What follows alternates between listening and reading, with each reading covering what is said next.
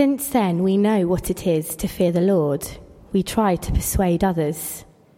What we are is plain to God, and I hope it is also plain to your conscience.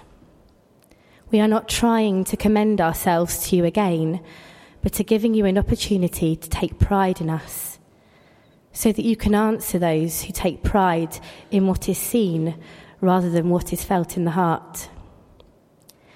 If we are out of our mind, as some say, it is for God. If we are in our right mind, it is for you. For Christ's love compels us, because we are convinced that one died for all, and therefore all died.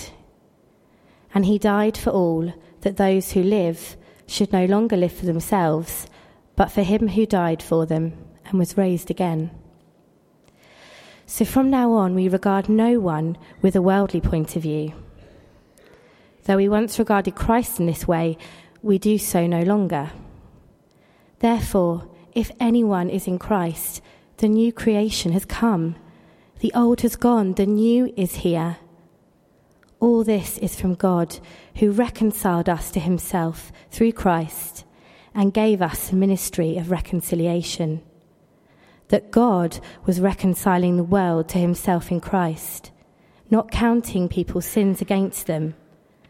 And he has committed to us the message of reconciliation. We are therefore Christ's ambassadors, as though God were making his appeal through us. We implore you on Christ's behalf, be reconciled to God. God made him who had no sin to be sin for us so that in him we might become the righteousness of God. As we come to God's word together, let's pray. Our Father in heaven, we thank you that you are the speaking God, and what you speak to us is always true, and it is always good, and it is always love, and it is always about Jesus. Uh, please speak into our hearts now that we might know more truth and more love from you and more about Christ for his name's sake. Amen. So, so what gets you out of bed in the morning? And I don't mean sort of, you know, the alarm clock, or as I've had this week, the four-year-old that arrives at 5.30 into bed with you, or the joys of Magic FM. I mean, what gets you up? What motivates you? What drives you through a day? Now, some of us, I guess we have jobs that we love. So going to work simply energizes us. Uh, it could be the way that work makes us feel. It could be the status it gives us. But for others, I guess we struggle to remember. Why, why did we get on the 640 or the, the 740 out of Chessington North? What on earth, what on earth made me choose to do this? And actually, work's just become something you have to do because there are bills that have to be paid. And, and you go each day longing for the next weekend or the next holiday or, the next leisure activity that you can do. Some of us are driven by our desires for our family so we've got to get the kids off to school, or there's still some extra homework to be done, or I need to go and make money, so I've got to work on Sunday to make the money so that I can afford the extension we need, so we can have that family kitchen diner, or I can afford the birthday presents or Christmas presents my kids really deserve. I guess a lot of us wake up simply with last night's worries still on our minds. We struggle to get to sleep. And bang, as soon as we're conscious, they're there. We're, we're driven maybe by anxiety. Well, what does she think of me? What's going to happen today at school or college? Uh, how, how am I going to just keep going? And, and that, that, fear that if I just don't keep going, if I, if I can't just keep going through life, it will finally spiral out of control. The, the mortgage debt will be beyond us once and for all. The kids will become even harder to manage. My elderly parents, they'll fall and they'll need to go into a home, and I'm not sure how we're going to afford that. So we just sort of keep going because stopping is far too frightening. What, what is it that drives you? What motivates you? I got an envelope through the door this week with this great slogan on. Did you get this envelope as well? Imagine peace of mind that lasts forever. It was a blue envelope. It was offering you life insurance. It doesn't last forever, by the way. When you die, you get nothing. Someone who loves you gets some money, but you get nothing. But that'd be great, wouldn't it? Peace that lasts forever. What motivates you each day? I mean, what, what motivated you to get up this morning? Because we all have some sort of a, a vision for life, something that gets us through the, the muddle of each day.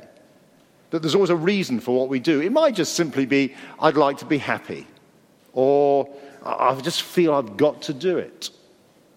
And sometimes the Christian life can become a bit like that. You know, when we first heard about Jesus and maybe first came to follow him, it was pretty exciting. We, we knew we were loved by God and we had this new joy in our hearts. But as the days go by, it sort of just becomes through time something we do because we have to do. We sort of go to church and we, we go to a small group or a prayer meeting because, well, that's, that's what you do if you're a Christian, don't you? You have to do it. Well, the thing is that this morning, fact, fact, on any morning, the heart of what we do, the, the vision that we have for life, well, it's supposed to be one that is governed not actually by what we think about ourselves or what we think about the world, not even what we think about Jesus, but actually governed by what he has done for us. Because look what gets the Apostle Paul out of bed in the morning. 2 Corinthians 5 and verse 14. This is what Paul says in verse 14 For Christ's love compels us, because we are convinced that one died for all, and therefore all died. Christ's love compels us. Uh, this is probably the fourth letter Paul is writing to this church in Corinth. We've only got two of them in our Bible because that's all God thought we needed. But this is probably the fourth letter. And you'll probably know Paul has a difficult relationship with this church in Corinth. Uh, he was the first person to tell them about the Lord Jesus Christ, but they're now questioning his ministry. They think he's a bit unimpressive as a, as a bloke. His speaking really isn't up to much. And they think that his message is a bit unattractive. It's all about being weak and suffering like Jesus did. And so Paul writes to explain his motives and his methods in spreading the good news of Jesus. And folk in Corinth, they actually think Paul's a little unhinged. Did you see that in verse 13 of our reading? If we are out of our mind, as some say, it is for God. If we're in our right mind, it is for you. And so Paul writes to explain this is why I'm nuts about God, and this is why my life is devoted to you, Christians in Corinth. And the answer he gives is verse 14 For Christ's love compels us. And so we're going to see this morning the love that grips us and the love that gives. See, verse 14 Christ's love compels us. That, that's the love that grips. That's what the word compels really means here. It has the sense, say, of being driven, being pushed, as though you're, you know, you're in a crowd. I was in, in the tube at rush hour recently, and you sort of can't go any other way than the way everyone else is going as they squeeze in on you. It's a pressure from outside that you can't resist. It compels. And it's in the, the present tense here. This is an ongoing feeling that Paul has. Every day he is driven by Christ's love. And it's a love that has death at its heart. For Christ's love compels us because we are convinced that one died for all and therefore all died. Christ's death at the heart of his love. We're convinced that one died for all. One death on behalf of all types of people. One death in the place of all types of people. One death in the place of the death you deserve, whoever you are. See, no one is beyond the benefits of Jesus' death. His arms outstretched wide on the cross are there to welcome all people in all nations, all cultures, whatever your social background, whatever your sexual preference, Christ welcomes you in. No one's excluded from coming to Jesus. However, whoever you are, Jesus says, Come to me. Come to me. Come to my cross. I died for all. And therefore, Paul says, all died. If you come to the cross of Christ, there is nothing that is not left, that is left undealt with. Or whatever you've done, it died with Christ.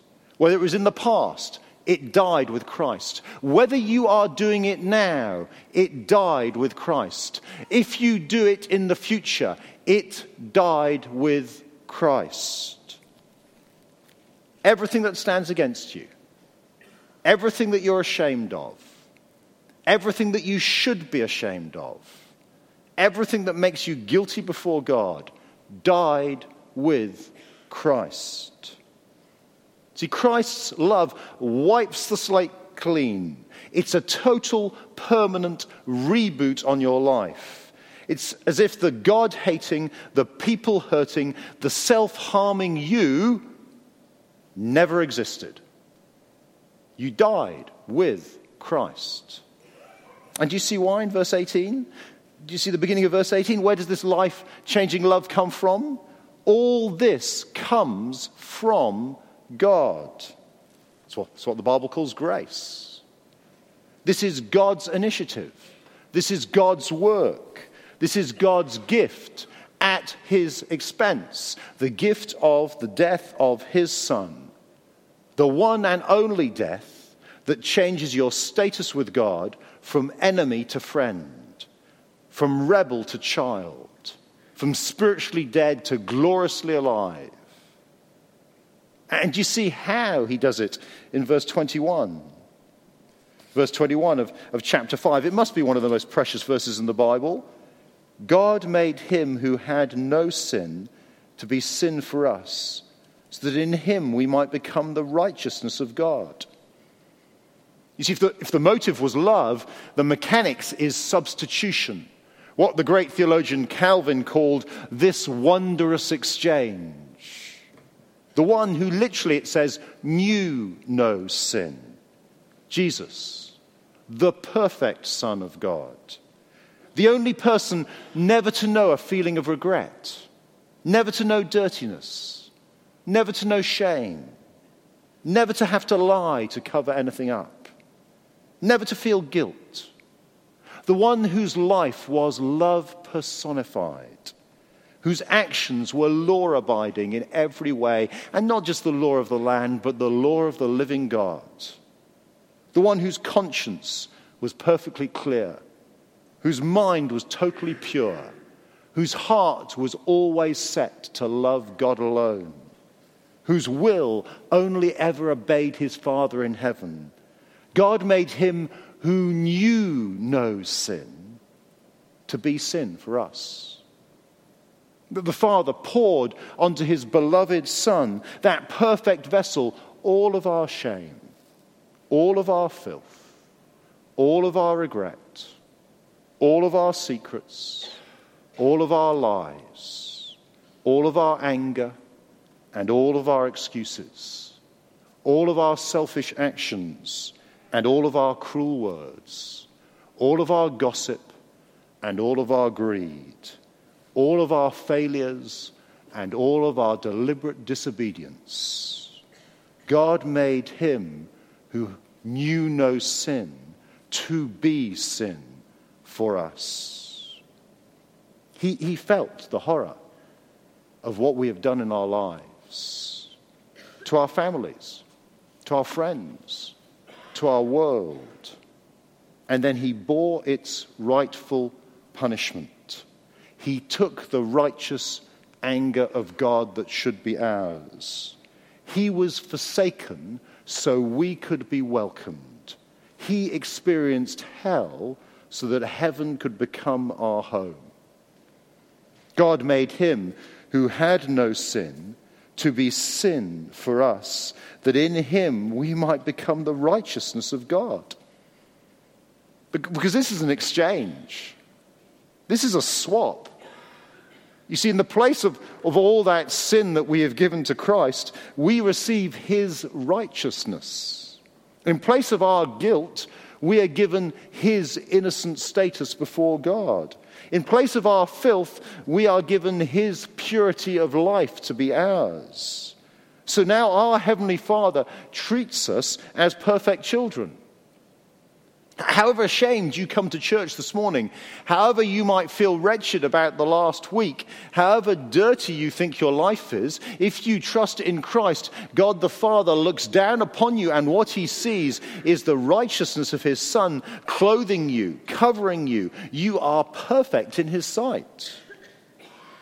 So, so you can be no more guilty today before God than Christ is.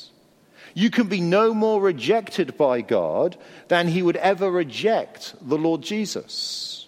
You can no more lose his love than he would take his love. The Father would take his love from the Son, the love that has been poured out in all eternity. I learnt of a, a, a memorial in London yesterday. Do you know about Postman's Park in the city of London? I, I, I, was in the city for a conference yesterday. There's a place called Postman's Park, and in it is this there's a memorial to heroic self sacrifice. It's ordinary people who, who, gave their lives for others but might be forgotten. Here, here are three inscriptions from the memorial Mary Rogers, stewardess of the Stella, March the 30th, 1899. Self sacrificed by giving up her lifebelt and voluntarily going down in the sinking ship. Or Elizabeth Boxall, age 17, of Bethnal Green, who died of injuries received in trying to save a child from a runaway horse on the 20th of June, 1888. Or Alice Ayres, daughter of a bricklayer's labourer, who by intrepid conduct saved three children from a burning house in Union Street Borough at the cost of her own young life on the 24th of April, 1885. There is a list of names there is a set of plaques. A set of plaques that are so numerous you cannot count them. A multitude of plaques made up of people from every tribe and tongue and nation. And though the names on them of those who have been rescued are different, the inscription of the rescuer is always the same Jesus Christ, perfect Son of God, who died outside Jerusalem bearing the sin that was not his, suffering the punishment that was theirs, that they, that you, might know the love of God. Christ died for sin once for all. God made him who had no sin to be sin for us, that we might become the righteousness of God. Whoever you are whatever you've done, however you feel about yourself. You see, God says to us this morning, You are my precious child. You are my perfect child. I have reconciled myself to you, and I have reconciled you to myself at the cost of my son. This is what the hymn writer Horatius Bonar wrote. Upon a life I did not live, upon a death I did not die. Another's life, another's death, I stake my whole eternity. Not on the tears which I have shed, not on the sorrows I have known, another's tears, another's griefs. On these I rest, on these alone. This is the love that grips that compels. Christ's love compels us. The total love. The love of the cross that we can't lose because we didn't find it, it found us. The love that we can't let go of because it took hold of us. The love that can't be taken away because we didn't earn it, it was freely given to us. This is a simple question, isn't there? Do you know this love? You see, if you've never known this love, today's a great day to come to the Lord Jesus Christ. Even now is a great time to come to the Lord Jesus Christ. Why delay knowing a love like this? Why, why not just ignore me for the rest of what I've got to say and quietly in your heart pray and make peace with God now? Turn, turn to Him Because you have to turn to Him. You have to turn from your life of self to Christ and, and seek His forgiveness. You, you have to come to Him and say, Lord Jesus, I want you to take your rightful place as the ruler in my life because I know how you have loved me.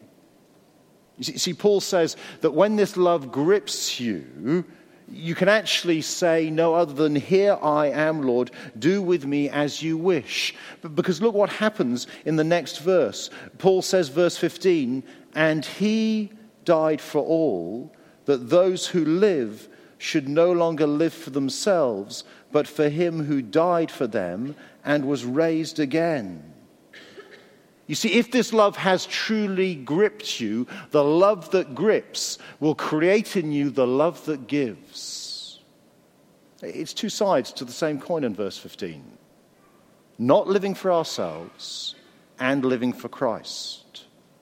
You have not experienced the love of Christ if you still want to live for yourself.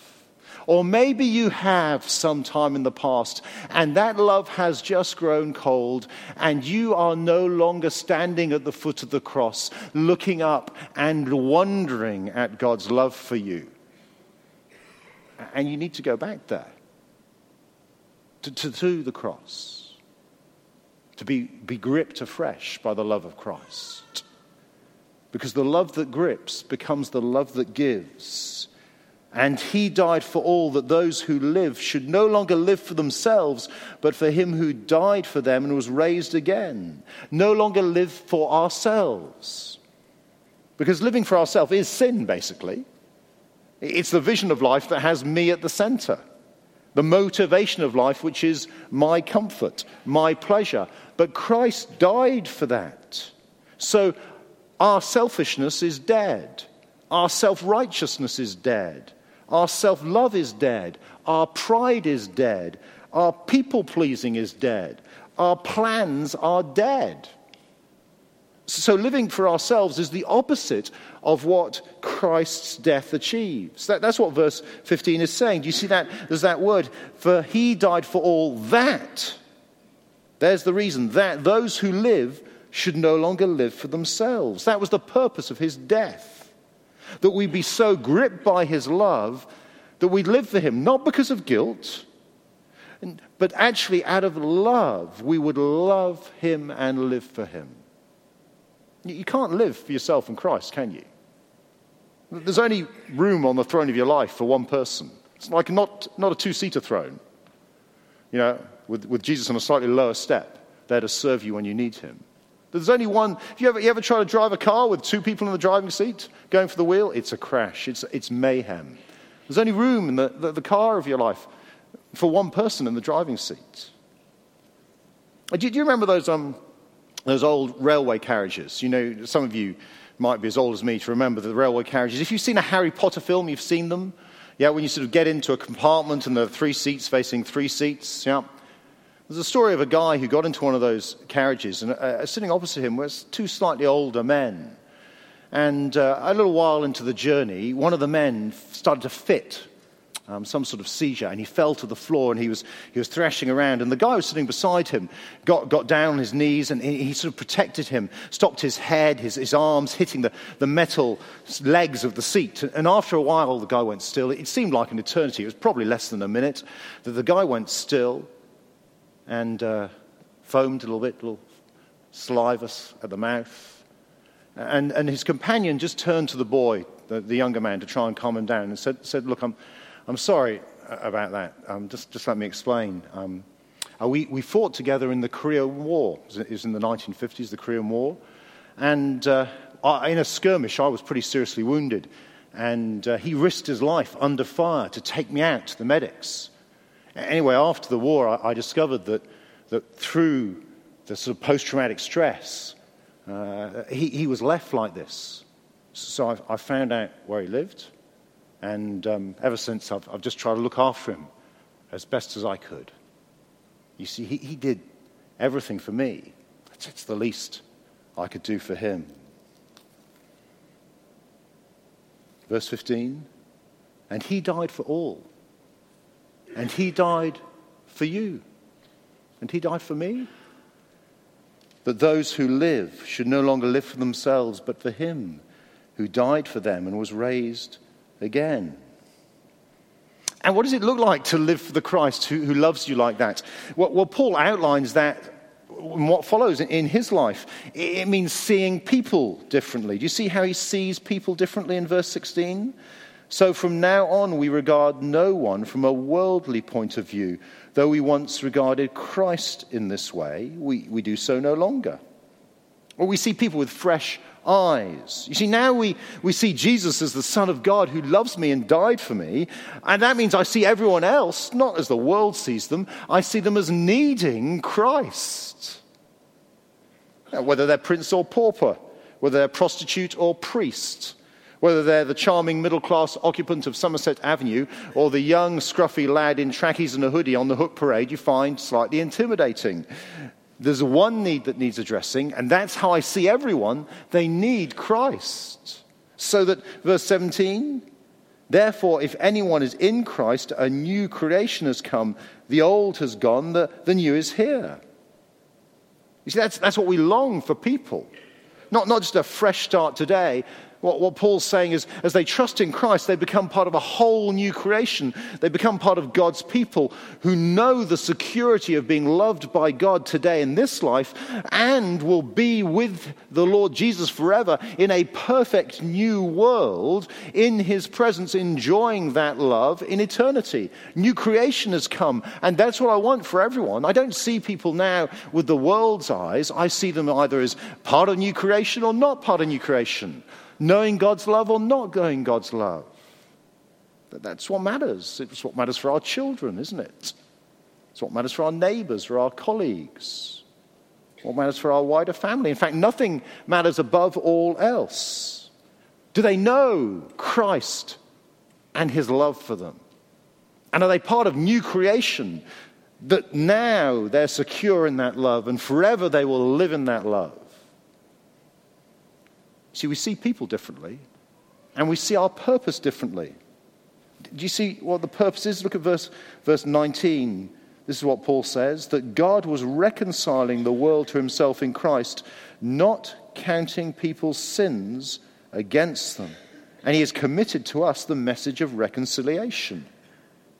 That's the big thing God's doing in the world. Reconciliation. That's what today is about. Reconciliation. God, God doesn't count people's sins against them. He's not like you and me. He, he doesn't bear a, a grudge against those who slighted him. He doesn't demand even justice against those who wronged him. You know, God has every right, like that dad in, in, the case in America. Did you read about him? He had three, I think, two or three daughters abused by that gymnastics doctor, and he was over the front of the desk and said, Give me five minutes with him, swinging, and that would be me. They had to wrestle him to the ground, but God's not like that. He doesn't bear a grudge, He doesn't demand justice, He doesn't ask people to repay the debt they owe Him not counting people's sins against them.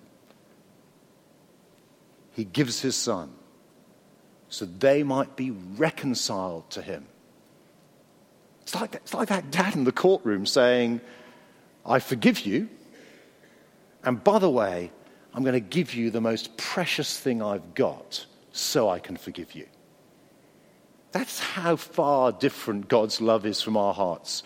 Because I guess most of us were over the top of the desk with the dad, swinging, weren't we? That's my little baby. I'll have you. But that's not God. He says, You treating me like that? Have my baby. And so Paul says, verse 20, We are therefore Christ's ambassadors, as though God were making his appeal through us. That, that's what we are we, we take this message. And being an ambassador in, in Paul's day, it wasn't like living in an enormous government house in some foreign land, going to endless drinks parties. No, no, an ambassador in Paul's day worked for the king, and when the king smashed his enemies, the ambassador was sent out to quietly tell them what the t- terms of surrender were. This is what you're going to do now because I've defeated you. And the extraordinary thing is, the Lord Jesus Christ smashes our sin and Satan and death on the cross, and then he sends out his ambassadors with this message I've totally defeated everything that stands against me. I love you. Did you see the message at the end of verse 20? This is the message. We implore you on Christ's behalf, be reconciled to God. It's as though the Lord Jesus Christ has said to the Apostle Paul, Look, I've got this message, Paul. Please go and beg them to come to me. We implore you on Christ's behalf. The one who rules the universe humbles himself and says, Come to me. Come that you might be reconciled to God. It's been such an encouragement this week to, to hear of how that word one to one to one conferences help people. You know, this little resource just to help us think about how we can talk to people about John, John's gospel, talk about Jesus. There was uh, one guy who left the conference on uh, Saturday. He was quite encouraged. He went to the gym. Uh, he was uh, on the bike in the gym. Uh, someone walked in. They'd not seen him for two or three years, cycling away. They got chatting. After about 45 minutes of not particularly talking about anything, the guy said, So, what were you doing this morning? And, and, and the guy from church thought, Well, um, I'll have to tell him. So, so, he said, Well, I was at this conference about explaining about the good news about Jesus using this resource called Word One to One. Then his head, he thought, I'll have to ask him. I don't want to ask him. But, but I have to ask him whether he'll read the book with me. I'll have to ask him. He'll say no anyway. Maybe I No, I have to ask him. So he said, um, at the conference, we, we were sort of challenged to ask people if they'd want to sit down and read you know, John's Gospel with us in, in this resource. Would you like to read it with me? Oh, yeah, great. That'll be fantastic. When do you want to meet up? Sure, I'll have that coffee. It's been great to hear of mums asking other mums on school gates. Some have said no, but some have said yes. It's been great to be here last night as, as you put relationship on the line by inviting friends to a quiz night where Dan Risinger stood up and said, You need to listen to God because He's the God who speaks to you. Will you listen to God? That's being gripped by Christ's love. That's then giving in love to others. That's being compelled and driven because of what Christ has done for you that others might hear his cry be reconciled to God. That, that's living with a different vision. It's seeing people differently, and it's seeing the purpose of your life differently. And, and if you're wondering how you might get involved in, in taking that message of Christ to others, well, have a pot around the stalls at the end of the service.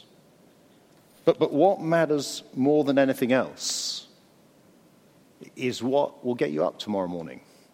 What, what will take you to that colleague at work and say, do, do, you fancy just for half an hour looking at something that the Bible says with me over a coffee? Just give me half an hour. If you hate it, you know, that's all it's been, half an hour. But if you like it, maybe we can do it again. It might encourage you to in, invite someone to a World Your Want course. That you are compelled by the love of Christ. 2 Corinthians 5:14 the apostle Paul says for Christ's love compels us because we are convinced that one died for all and therefore all died. And he died for all that those who live should no longer live for themselves but for him who died for them and was raised again. Is that your vision Let's pray that that would be our heartbeat, our vision. Let's pray we'd be gripped by Christ's love for us. Let's bow our heads and pray.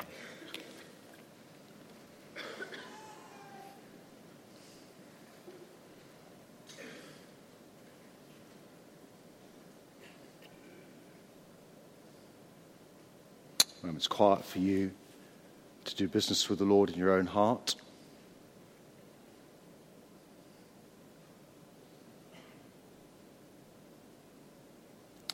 And uh, then, as the music starts, we'll sing of the Father's deep love for us. But let's just keep the quiet for a moment.